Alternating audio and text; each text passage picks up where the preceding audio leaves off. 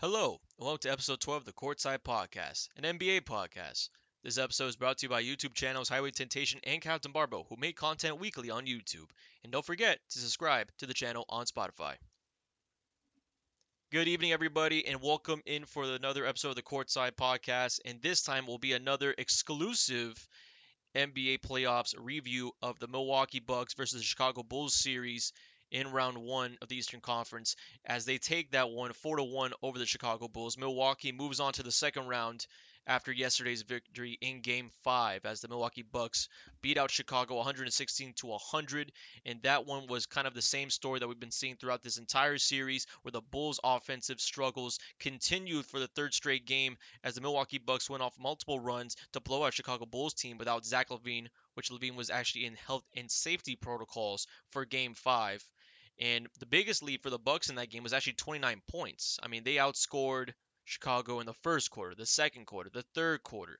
They went on multiple runs, and they only give up, I believe, the lead once in the first quarter early off. And it was only a one point deficit that Chicago was leading, but that was the only chance that the Bulls even had over Milwaukee in this one. As Giannis Antetokounmpo, 33 points, and nine rebounds, only one rebound away from a double double, but accurate from the field, about 73.3% field goal percentage. And Pat Connaughton, I mean, right behind him there in Milwaukee, was six and nine for three and had himself 20 points to show out in this win. And can't forget the next Ray Allen, possibly. I hate to say that, but it's another Allen out there. Grayson Allen of the Milwaukee Bucks, 50% from three and overall field goal percentage. He ended off with 13 points, and now he's seeing more and more minutes right now with this Bucks team. 27 minutes and 16 seconds in this game. So they love him over there. They're actually booing him from the crowd. And I guess that boo's out of straight love. But we might see more of Grayson Allen as we now know that Khris Middleton is potentially might not be in these playoffs, but we do know for a fact he would not be for the second round for the Milwaukee Bucks, which will be also going into who they face off in the second round and what that might mean for the Milwaukee Bucks later on in the future. But the one struggle I think Milwaukee had was probably with Jrue Holiday, who, of course, again, he was still kind of 50 50 offensively. You know, 4 and 14 from the field, only had 10 points in this one. And when you're shooting 20.6% from the field, you have to do something else. So the good thing is he was still contributing to the offense, got himself nine assists. So he was facilitating a lot out there as the point guard that he is. However, you know, the offense needs to pick up with his defense. So right now he's not looking like the same Jrue Holiday that we saw from last year's championship team. But they got an easy break against the Bulls, who were just as similar to what we've been seeing from their lackluster offense. From DeMar DeRozan, 11 points this one, 50% for the field. Yeah, sure. Vucevic, you know, 19 points, but was 3 and 9 from 3. And Javonte Green, 1 and 8 from the field. I mean, that's below 20% field goal percentage, and he only had 3 points in this one. And Coby White coming off the bench was probably the biggest spot on this team that I had to say was pretty positive. He had himself 17 points off the bench and was shooting 4 and 13 from 3, which is another struggle from this Bulls offense. And Billy Donovan, I have to say, you know, in the press conference after the game, he was saying that was very proud of this group of guys. You know, they you know they fought through adversity, and then of course the injuries was a huge part of what reason why the Chicago team dropped all the way to the sixth seed after they took the number one seed for a while in the beginning of this year. They actually uh, dropped. I mean, significantly, they started the season 27-11 and then finished 19 and 25 go into the end of the year with Lonzo Ball missing about 42 games due to a knee injury, and Lonzo was actually out for this entire series. So again, Lonzo Ball being out, Zach LaVine not being in Game Five due to health and safety protocol. So this was a Chicago team that was lacking in offense against a championship defense, and uh, mind you, an MVP candidate, Giannis Antetokounmpo, who always going to give you points. And not even that, he's also building like this crazy shot past the perimeter, and that's going to be something horrific to see in the league if you're going to be trying to defend him. That Giannis is actually building up a shot, and he's becoming more accurate in the paint as well past the perimeter. So he's kind of a guy that you have to figure out because he's going to be unguardable soon. But the Chicago Bulls lose that one game five, and they lose every single game at home And just to clarify that, let's go into what we saw from every single game of the series, starting with game one, where Milwaukee won that one 93 to 86 over the Chicago Bulls in a tight knit game. However, Chicago's DeMar DeRozan and company were shooting below 35% from the field, and that means by company, I mean the big three in Chicago at the time Vucevic, Zach LaVine, as well as DeMar DeRozan, all shooting below 35% from the field. But DeMar said, hey, I'm not going to go 6 and 25 for another night. I guarantee you that. And a guarantee he gave us as Chicago ended up taking one away from Milwaukee, 114 110 in game two. And honestly, I thought the tide was switching a little bit. I, I actually put in my last podcast, I put down, I believe on Monday, that, hey, Milwaukee's in danger if DeMar DeRozan's getting hot and he's going straight to the United Center, he's going to make sure at least they take a game in Chicago. And that where I felt like if you go into a game five all knitted up, I mean, Chicago already got a win in Milwaukee. They can easily take the series if they wanted to. It all depends. If they keep healthy and if they keep on, you know, matching the hits. But they weren't able to match any of the offensive hit that Milwaukee was giving them in game three nor four, as they got blown out at home court against the Milwaukee Bucks. Bucks won game 3 111 to 81. Game 4 119 to 95 going to the Bucks way. And that one was another Grayson Allen development. Giannis Antetokounmpo dominating, getting himself 28 30 points a game. So they go into Milwaukee game 5. You already lost Zach LaVine. This was kind of a death sentence. And you know, the writing was on the wall for Chicago for a lot of people that were following this series that they weren't going to come back the only hope they had was taking at least a game in Chicago. Because losing two straight at home, I mean, that's good enough to make you, you know, almost a sweep.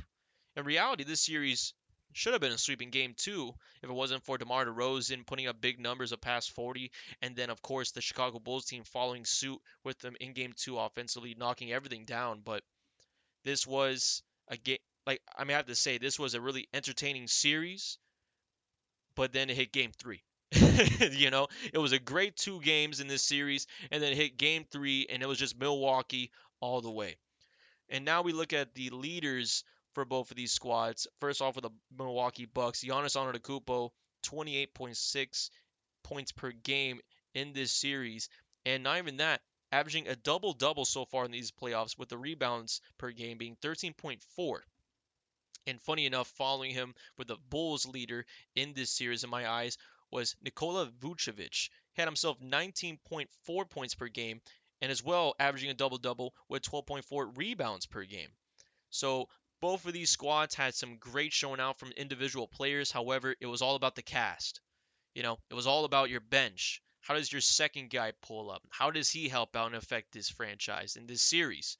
Well, DeMar DeRozan did everything he can. Vucevic did everything he can, but it never looked like both of them were ever on fire, let alone Zach LaVine. Sure, first ever playoff appearance out of his eight year career, he wasn't really there at all. I don't know if it was just because it's the NBA championship Milwaukee Bucks, who still have that championship caliber defense and was playing really aggressive. It was aggressive game five, but of course Milwaukee lives for the brutality because they have Giannis going crazy in the paint, and then Bobby Portis and Jrue Holiday, they're they're skin tight defenders.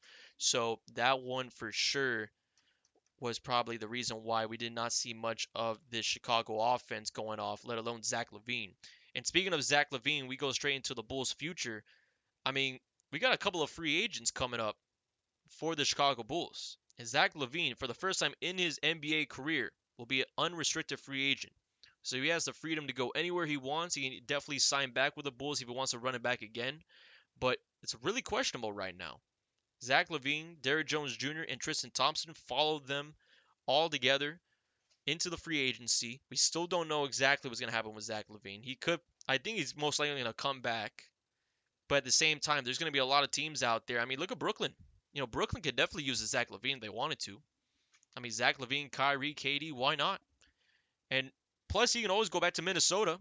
I mean, Minnesota will definitely welcome him with open arms. And that team is growing as we speak definitely growing as we speak. I would love to see that lineup if they add Zach, put him with D'Lo, Anthony Edwards, Karl-Anthony Towns. Hell, I mean, if you want, put D'Lo on the bench, have Zach LaVine go back and forth. But there's a lot of questions for these Bulls. I mean, they started the year 27-11, finished 19 and 25 at the end of the regular season. Lonzo Ball was injured for a majority of this season, 42 games missed due to a knee injury. And also another thing, nobody even knows if Lonzo's even going to be with this team for long. So the Bulls, they have a future that's a little bit murky right now. We don't really know exactly what's going to happen to a majority of their starting cast. However, the Bucks' future is guaranteed for this Sunday as they will take the Boston Celtics in the second round matchup on Sunday on ABC at 1 p.m. And that one, I think, will probably be the biggest series that we have to see so far of the Eastern Conference. Whoever wins that series will most likely make it to the NBA Finals representing the Eastern Conference. No doubt in my mind about that. The side of the bracket, which include Boston and Milwaukee on the same side, is the strongest one. I mean, it was either that or the Brooklyn Nets with Kevin Durant, or either that of you know DeMar DeRozan and Chicago Bulls, which we just talked about being gone in five games. But at the same time, both of these teams dominated their series both of them with one of the best defenses out there. The offense obviously has two guys that are superstar caliber, right? A following cast of guys who can easily play defense and give you numbers. I mean, we probably have to say that Milwaukee and Boston right now are the only two teams out there in the Eastern Conference that can say that, oh, we can get six guys with double digits in a game. No question about that. That's almost a guarantee all the way down from the starting five of Boston to at least the last three guys in an eight man rotation. They can all give you double digits. And then the bench of Milwaukee, I mean, majority of those guys can even be starters on M- other NBA teams like Sacramento or whatnot. So this is probably going to go to six games. Now, do I believe that Milwaukee is going to win over the Boston Celtics? I really don't believe so just because the Celtics have been the best team the past three months, let alone Jayson Tatum is closing into a true form. And their defense was so good, even on the games that they were lacking offensively, they still kept it to, let's say, we need a comeback. Or they were always in the game, no matter what their offense looked like. And then when we look at Milwaukee right now, as I said before, with their defense, Chicago only averaged 95.2 as a team in overall points per game. Right? It's incredible just to think about a couple years ago that that would be, you know, maybe in the middle of the league overall with defensively, but having a team, especially a playoff team like the Chicago Bulls, to be below 100 points a game, that's impressive today's NBA. I mean, especially when we're talking about the 04 Steve Nash Phoenix Suns here, where you know getting a bucket after five seconds was just mind-boggling to think about. Now nowadays it's almost like it's expected. You know, I mean the offense usually runs about 10 seconds and they're down the court again going back and forth. That's how quick the offense has become in the NBA today, let alone between these two teams, uh, Milwaukee and the Boston Celtics, who their defense has controlled the game for them to actually catch up if they're struggling on the offense. So this will be an interesting series for both of these teams.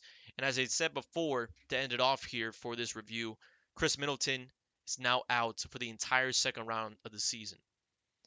So, what does that mean? Well, I'll tell you what.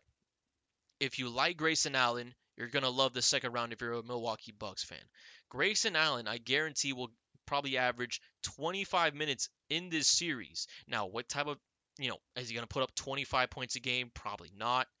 Is he going to give you 15 plus? Sure. Why not? But he's going to give you a lot of shot attempts on the arc, past the three, probably in the corners or even left wing. He's going to go crazy over there. And Giannis, I mean, I'm really curious what the, the Boston Celtics are going to do defensively. Because they can definitely go back to a 3 2 defense, which they did in 2019 during their round two matchup when Kyrie Irving was still on that team.